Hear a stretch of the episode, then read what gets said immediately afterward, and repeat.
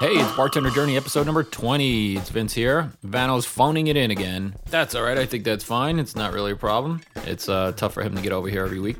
So we have a phone call with Vano coming up. And then after that, we have an interview with my friend Andrew, who I met at the Manhattan Cocktail Classic. He's from California, and he makes all these.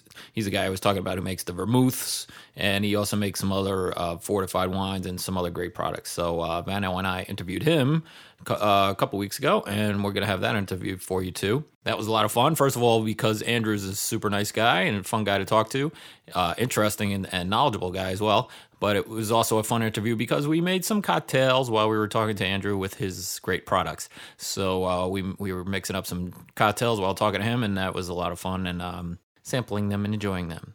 So that's coming up later in this show. And just one more piece of news. I decided I am going to go to Tales of the Cocktail in New Orleans in July. So that'll be another exciting event.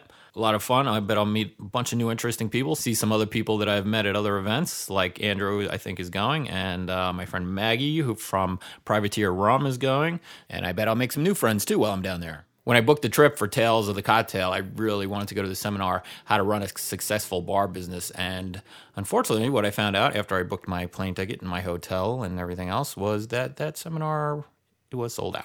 So if anybody knows of a way to get me a ticket, to get me in, to I'll buy it, whatever, you know, let me know. Please let me know. You know how to get a hold of me, right? vince.bartender@gmail.com or on Twitter, Barkeep Tips. All right, here's my phone call with Vano that we recorded the other night. Vano. What's going on, man? How you doing, bro? It's all good, brother. Beautiful sunny day on a Sunday. Doesn't get better than that, man. Life is good. It was a beautiful day, wasn't it? Beautiful, man. Beautiful. Weather's nice. Not too hot. It's fucking perfect. Like a nice Johnny Black on the rocks, you know what I mean? Nice. That sounds good. So I made up my mind, man. I'm going to Tales of the Cocktail, the event in New Orleans. I was sitting on the fence for a while trying to not spend all that money, but screw it. I'm going. Yeah, that sounds cool, man. You rock out on all that stuff. It's just, for me to get the time off, it's a pain in the ass. Yeah, I know. Well, I'm lucky. I work for myself. You know, my second job, I work for myself, and you know, I have a lot of flexibility, so it's cool. And when you work for yourself, you have those bourbon Manhattans, which are delicious, man. wasn't that a great Manhattan? Yeah, but listen, check this out, man. I called you and I told you to check out the Joe Rogan podcast because it freaked me out. I'm a big Joe Rogan fan, and yeah. And when you were like, you know, you're all fired up with this, save it for the show. So you said, you know, I told you I'd call you in on Sunday, but listeners know that my two favorite podcasts are Joe Rogan Experience and Church of What's Happening Now. Right. So Joe Rogan Experience had show number 363 had Everlast on. And I'm a big Everlast fan, big House Pain fan, big, you know, all of the solo stuff that he did. Huge fan. In fact, I might see him. He's going to be in Long Island, I think, in 2 weeks. I'm probably going to check that show out. All right. But anyway, I recommend everybody to listen to that show. Again, show number 363. And I recommend everyone to listen to the whole show. But there was a spot in the show, go into an hour and 36 minutes. Fast forward to that spot. And he talks about that he's it was early in his career. He was in a club in Los Angeles, and it was really packed, and he had a lot of money on him. And he said the bartender was ignoring him, and blatantly ignoring him about 5 times. So he gets really pissed off. So what does he do? He takes out a stack of money, $100 bills, crumples them up, and starts throwing them at the bartender to get her attention. And finally, one of the crumpled $100 bills hits the bartender, and she gets pissed off. She's like, this guy's throwing something at me. She bends down to pick it up and realizes that it's a $100 bill, and he threw 7 of them. So she just got $700. And $700 tip, she realized that he was the king of the bar. Right. I heard this, brother, man. I cannot tell you how it fucking just... It blew me away. I went to my first job, and I was just telling everybody about it. I think it was the coolest fucking thing ever, man. But what was your impression, though? It's like I mean, me, I would feel bad. Like I'd rather get tipped for doing a good job, not a bad job. You know what I'm saying? Well, you know, it's true, absolutely, and that would never probably happen to you and I, because we're on top for a game, right? But what really impressed me about it, first of all, it's a boss move, man. It's a straight up, it's a Rat Pack boss move, and that is a Rat Pack move. You're right, because most people, when they wait, if they get fed up and they make a scene, and especially if you're a celebrity.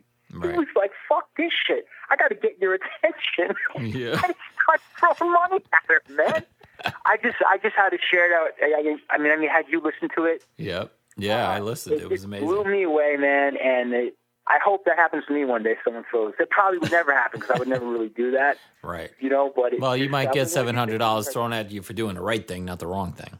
Yeah, exactly. No, exactly. But it's just, you know what I mean? But he's throwing it at her, and you got to hear it to know what I'm talking about. So remember, an hour and 36 minutes. Joe Rogan Experience, show number 363. It is outstanding. He's a phenomenal musician and a great story. So I just had to share that with the listeners. And also, we had those questions from that guy, Steve, on Twitter. Right.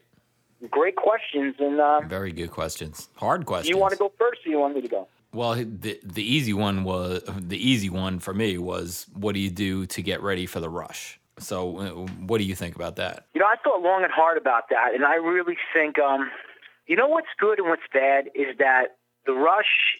The only thing you could do with the rush is you got to experience it, mm-hmm. and you got to like make it a game. You got to anticipate, plan.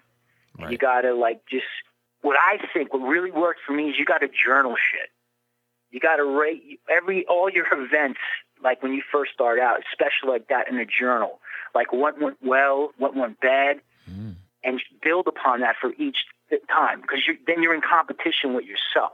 Right. You know, like for me, one time, you know, I was working in a place where I had to walk to get glasses, and I lost seconds. So I started to arrange it where the glasses were near me.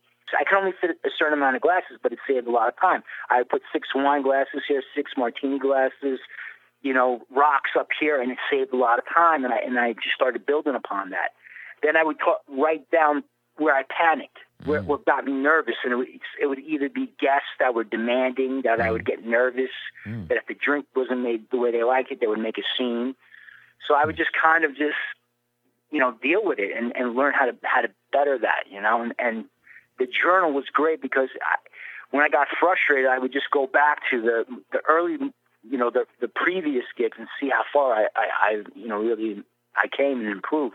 Well, you take it to another level. You take it to another level, man, where you're writing stuff down and like trying to improve on yourself. That's pretty awesome. Well, because it's hard, you know, and the reason why, because nothing ever came easy to me, man. Mm-hmm. You know, I mean, it's just the way it is. Some cats, you know, they were able to. I always had a hustle, man. I mean, you know, it's just the way I was brought up and on everything, man. So that's cool. Well, my answer to Steve was on Twitter was just prepare, like get ready for the rush. You know, prepare. I mean, there's nothing else you can do than prepare for the rush. Get ready. Get everything. Have more than you need, more than enough stuff that you need. And, you know, because once you're running out of stuff, that's where you get in trouble. Yep. And if you have everything you need within reach, you're going to do fine. And there's only so fast you can move, you know. I mean, nobody expects you to move at the speed of light. But and you got to do it. You can't learn about it. And you know what gets crazy is that YouTube, there's so much, or just the computer period, there's so much information. You got to unplug sometimes, even me. Yeah. You get like information overload, like do it this way, do it that way. The same thing with bartending. Right. And in the rush, you just gotta crash and burn, man. You gotta get scarred up. Yeah, that's a good point. You gotta get scarred up. You gotta put your time in and do it. Yeah. Be prepared, and like I said, you know, refer to a journal. I mean, because then you see how you improve. Like, you know, especially when you're dealing with like demanding people. If you mess up on the drink, you know, you get nervous, and I don't like the way you made it. So I started to like go out of my way to be nice to those people, where I would approach them first, the usual. And I just kind of, even though it was killing me inside, because they were like so rude and obnoxious, but that's the game. We're in the hospitality business. That's where, you know, you see what you're made of, you know, because it's the rise and fall of, you know, doing well, doing bad, doing well, doing bad, but, you know, just stick with it. Right, right. Well, let's go on to Stephen's next question, which was how to deal with a regular who creates a scene, gets, what was his, I forget the exact wording, but he said. I think it was basically someone who's a regular that creates a scene and who's just out of control. It gets drunk, let's face it. Gets drunk and creates a scene. So what's your impression on that? When we first started talking, when we first started doing the shows, we kind of hinted that this was probably the worst part about bartending. Right. Dealing with these types of people, and I hate it. And I'm going to, like, this is not really a popular answer, but I've been bartending long enough to know that I could tell the type of person just by the way they act. Right. And if they come to the bar and they're loud and obnoxious, honestly, I know people are not going to want to hear this, but I don't pour. I kind of cut down on your booze, and I cut you off before you know you're cut off. Yeah, because it's a weird thing because you don't want to. I mean, there's rules with the house, how much you're supposed to pour, and you should adhere to those rules. But I know what you're saying. You know, you gotta kind of slowly cut them off, and especially if it's an open bar situation, that's very different because but it's you know, you're right, but you know, this is why this is real talk. It's the worst part of bartending is when you have to deal with that, and it's not fun. And a lot of people, once they experience that, it turns a lot of people off. Well, let's get a little more specific about Stephen's question. He says he's got this regular that comes in and is fine for a while and then gets drunk and creates a scene, you know? So my answer to that was I think management should be involved and management should be dealing with this, and management should talk to him before he sits at the bar and has his first drink and say, hey, you know, we had this problem with you last night, and if this happens again, we're not going to be able to serve you anymore. Yes, absolutely. Because you know what happens, too. I mean, I just pulled it up. It says, advice on handling the slam, also handling the regular who creates the drunken outburst. And I said the same thing you said. Get management involved. And also, drinking's a privilege, not a right. Right. You know? Period. And you know what also? If you don't correct that, people will copy that. Mm-hmm. They say if they see this guy's getting away with it, I'm going to get away with that, you know. And it's tough because that guy could be cool, and then he starts drinking, and he becomes out of control, and it's a tough thing. And you got to push the panic button sometimes, and I've done it many times.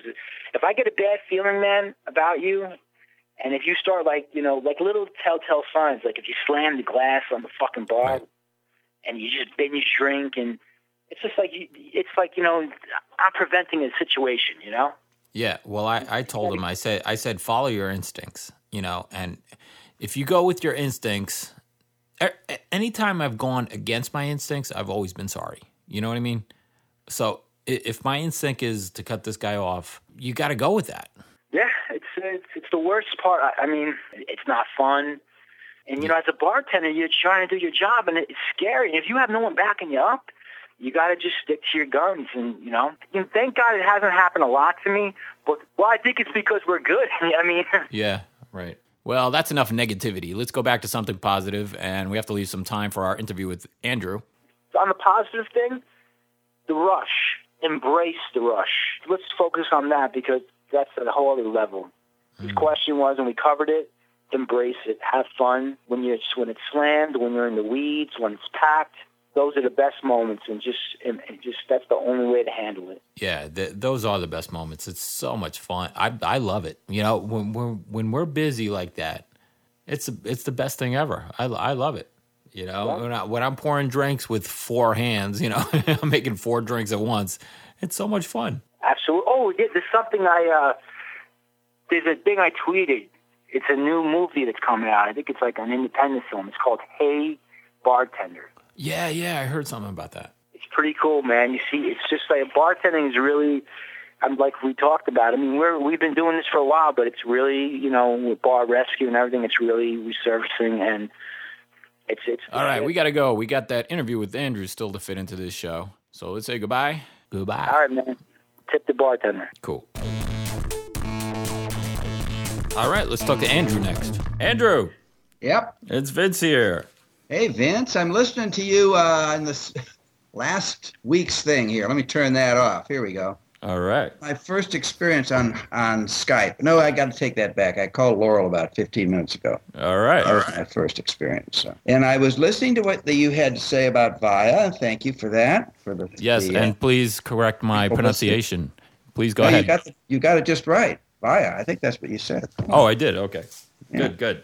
Well, we have some right here. Well, first of all, let me tell people listening where I met Andrew at the Manhattan Cocktail Classic, and we had so much fun hanging out and having a few cocktails and just talking. So, all right, wasn't that a great time, Andrew? Yes, it was. It was really a pleasure to meet you because you were the perfect guinea pig, actually, for get someone to turn on to vermouth. You know, a professional in the beverage industry who had not yet experienced what a really nice vermouth can be like. So that's so great. True. So thank you for participating. Well, we talked about it briefly last week, but the vermouth, anywhere you go, it sits out for forever. It sits in the well, not refrigerated as it should be, and it's terrible. You know, I mean, it probably wasn't good vermouth to begin with, and then it sits out forever, and then it goes bad, right? That's right. It goes from bad to worse. I mean, the reason it sits out is because people don't want to put it in the drink, even when it's fresh. See? Right. And then it just gets worse sitting out because no one in the vermouth business tells the customers how to take care of it. That's right. There are some brands of vermouth, though, that will pretty much bulletproof. They will last a long time in the well, but still you might not want to put them in your drink. Yeah, well, I think is that how the dry martini came to be and dry everything else, dry Manhattan. Because my theory about the dry martini and a lot of the dry martini especially is that people just really regarded vermouth as a dilutant. See. Mm-hmm. In other words, if you have vermouth in your drink, that means you're going to get less gin. Right. And gin is what you're paying for, right? I think that's the attitude that people had, especially coming out of Prohibition. They were just conditioned to think of alcohol as something you just buy. You know, it's probably not going to be good. So vermouth would be a little bit more problematic because it has more than can go wrong with vermouth than, let's say, a bottle of gin. And why is that? It's because it's more of an artisanal product. Vermouth is a wine. Every vermouth maker is there's more differentiation, I think, between different vermouths, even in Europe, than there is between, let's say, gins, mm-hmm. especially back in the, let's say, go back to the 40s or 50s, when all gins tasted like juniper, right? And they didn't have these modern gins with all these other flavors. So every gin was more or less a juniper infusion of some kind, mm-hmm. but vermouths were different. The French dry vermouth, way, way different from the Italian dry vermouth. And the two French companies, the one in Marseille and the one up in the Savoie, the main French companies, their vermouths were really different too. Cool. Well, Vano hasn't tried this. Since that day I met you, I've had several of your lovely Manhattans. The first one you made me, and then you were so generous and gave me these bottles to bring home. So I've had several of these Manhattans, but I need to make Vano one so you can taste it. Right. Well, yeah, Manhattan is, it's a pretty cool little cocktail because the sweetness of the vermouth, if it's a sweet vermouth, and the sweetness in the sort of the whiskey has a sweetness is balanced by bitters, and once you get all these components going, it's great. They're wonderful. So you I'm actually using a bourbon here. It's a real nice bourbon. I didn't have a good rye on hand. I forget what whiskey you used when you made me the... We were using Old Overholt, and we also had some High West there. All right. Well, this is a real nice bourbon. It's called Eagle Rare, single barrel. It's real nice. And I think it goes perfectly with your vermouth. So we've got... You like to do about half and half. I do about 2/3 whiskey to 1/3 vermouth here, and I'm gonna put in some of our orange bitters. Oh wow! Oh yeah, you thirsty, Vano? Yes, sir. It's 3 hours early. We're thirsty right now here, even though it's only 11 in the morning in California. Yeah, I was about to say we've got probably hold off for a little while. We're 3 hours ahead of you here, so we're ready. This is a liquid lunch. So, are you putting in the Reagan orange bitters? I wasn't able to find that. I have. So, Vince, would you mind if I tell your listeners how I make my Manhattan? Please. Okay, so I've just discovered, actually it was in the last month or so, that the original Manhattan that was made at the Manhattan Club in New York was made with proportions of 50% sweet vermouth and 50% whiskey. Right. A fairly generous allotment of a kind of bitters, which they say nowadays is best approximated by the Reagan's number 6 orange bitters. Okay. I put in, for a 3-ounce Manhattan, I put in 4 big shakes or dashes of bitters, and then mix it on the rocks until it's nice and cold, and strain it into your cocktail glass and serve it up. And of course, this has nothing to do with the fact that it does increase the usage of vermouth if you make them that way. But I'm really ironic there. Aiming to introduce people to this formula because it makes a pretty awesome Manhattan too. Yeah, well, we're going to try one right now. All right. Cheers, Vano. Cheers. Salud. Isn't that good? Delicious. Oh, man, wow. It's so good. Holy cow. I really didn't drink a lot of Manhattans before this, but now I'm in love with them, or this particular one anyway. They're going to be different whether you go with a rye. You can have a lot of variations, particularly the way you're making them with a high proportion of whiskey in there. You'll taste the whiskey, the character of the whiskey will come through pretty good, and so you can experiment with rye, different kinds of bourbons.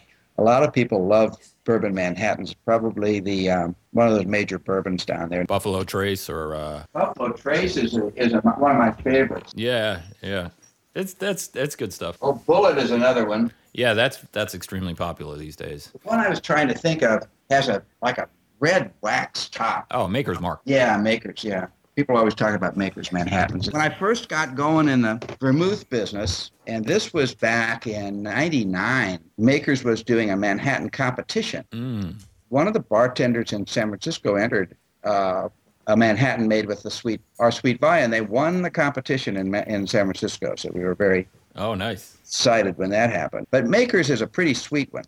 Yeah. It was my choice among different kinds of whiskeys to put in. Well, there's so many now, and there's so many good ones. But they kind of paved the way, I think, for bourbons to make its resurgence. I think it seems there's so many cool, new, interesting projects. They're so popular, yeah.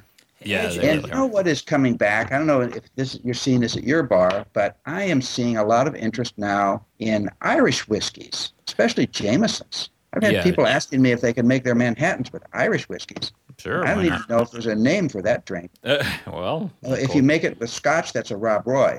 Right. That can be really good. But I would think you could make it with Irish. It's we should do that. The Irish Manhattan. There's plenty of Irish in Manhattan, so why not? Makes sense. You go. Yeah. Andrew, how? This is Vano, sir. What's got you started in creating your own vermouth? Oh wow. Well, I had been in the wine business pretty seriously with my own winery since the early 80s, and specialized in dessert wines, fortified wines, and vermouth is a fortified wine. Uh-huh. When I was at UC Davis, and I was 2 years there, and I got my master's from there in food science and winemaking, one of my professors had been to Italy and spent a bunch of time there, and he lectured about the Italian wine business. And then he also devoted a whole lecture to vermouth, which was pretty cool. I just started in, and it took me a couple of years to come up with a vermouth. But what got me into it was a restaurant owner in San Francisco, a guy that in those days he owned about 5 restaurants, and now he's got like 20. But he's a big restaurant guy. Known him a long time, and he was wondering why people didn't want vermouth in their cocktails.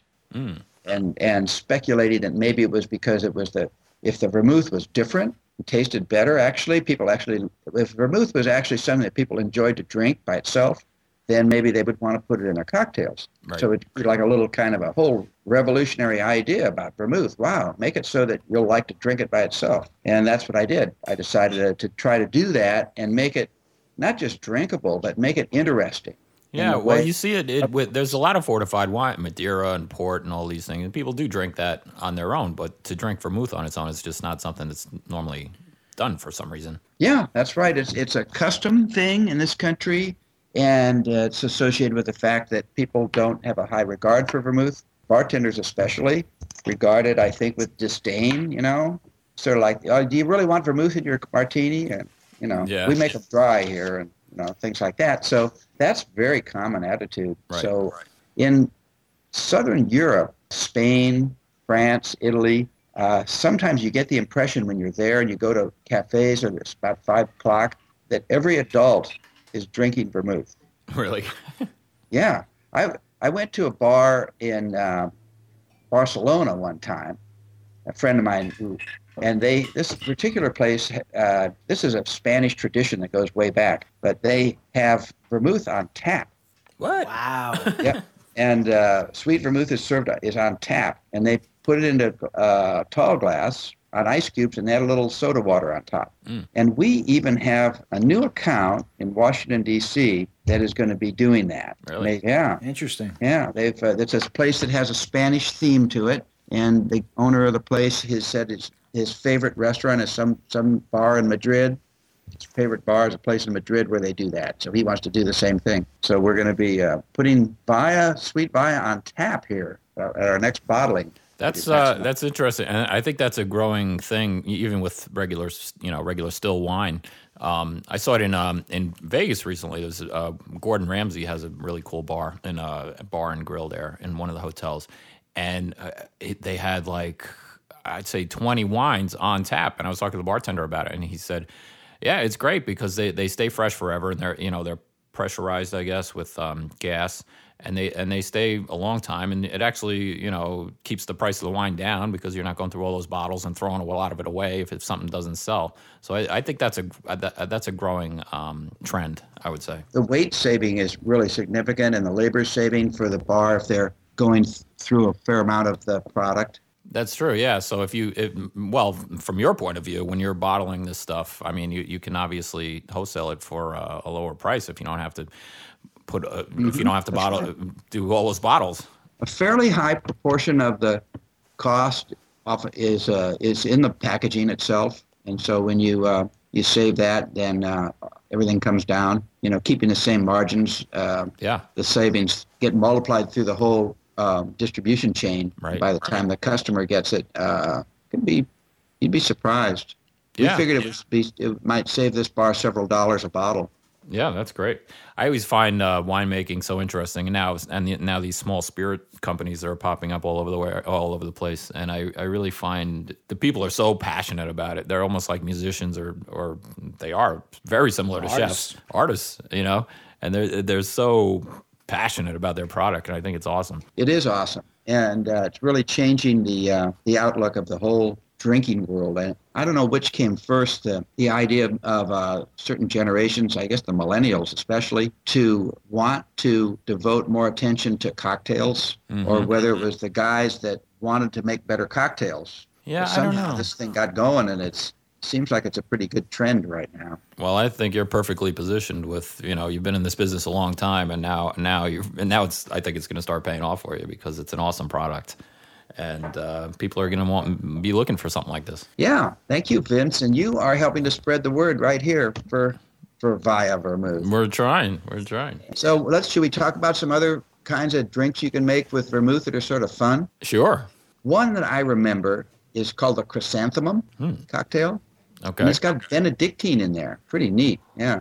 There's the one called the Adonis that has sherry and dry vermouth. Wow. I think right now I'm really excited about this idea of just having the sweet vermouth on the rocks with a splash of soda. That has a lot of potential. You get the price of it down to the point where it's like cheaper than a gin and tonic. See, right? And it becomes it isn't something that has to be in a fancy bar now. It can be in a lot of places that aren't so fancy. Right, right. Well, you made me a very interesting drink at the Manhattan Cocktail Classic, which was a margarita made with your Essensia. Am I saying that correctly? Yes, right. So I was going to make that. I was going to make one of those for Vano. So we're going to give me 1 second to rinse my shaker out here so I can make another round of drinks for us. And I'll talk a little bit about what Essensia is. And I guess you remember how we made the drink, and you've got the little book there or something. But yeah, I remember. Essensia is one of our fortified Muscat dessert wines that we first introduced back in 1980, and it's made from a grape variety called the orange Muscat. There's no oranges in there, but the grape variety imparts a little bit of an orangey taste to the wine. It makes, amazingly enough, a really, really great margarita. You more or less substitute it for the triple sec. Andrew, this is Vano. Vince is cleaning out his shaker, but I got to tell you, I've never looked at vermouth like this, and I'm learning so much just by this interview. That as a bartender, I looked at vermouth where you put a little dash in a martini or a Manhattan, and I'm like blown away with this insight of vermouth. So I thank you for that. Well, maybe we'll start a little vermouth revolution here. Well, I think you're leading the charge, sir. Yeah. Well, maybe we should have Vano try some of your. How's the Essensia margarita going? Very good. Well, I have a nice silver tequila here, which I'm mixing with your Essensia. All right, I'm gonna be making a lot of noise here while I make the margarita. So we've got a nice. I'm totally off mic now, but I've got a nice agave silver tequila here. Do a little of that. I got some fresh lime juice.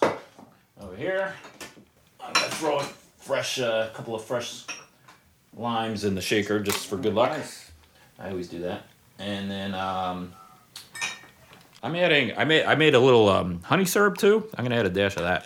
That'll be good. And the last ingredient, of course, is... Where did I put it? What did I do with that? Oh, here. All right. So Essensia. We're going to use this instead of triple sec now.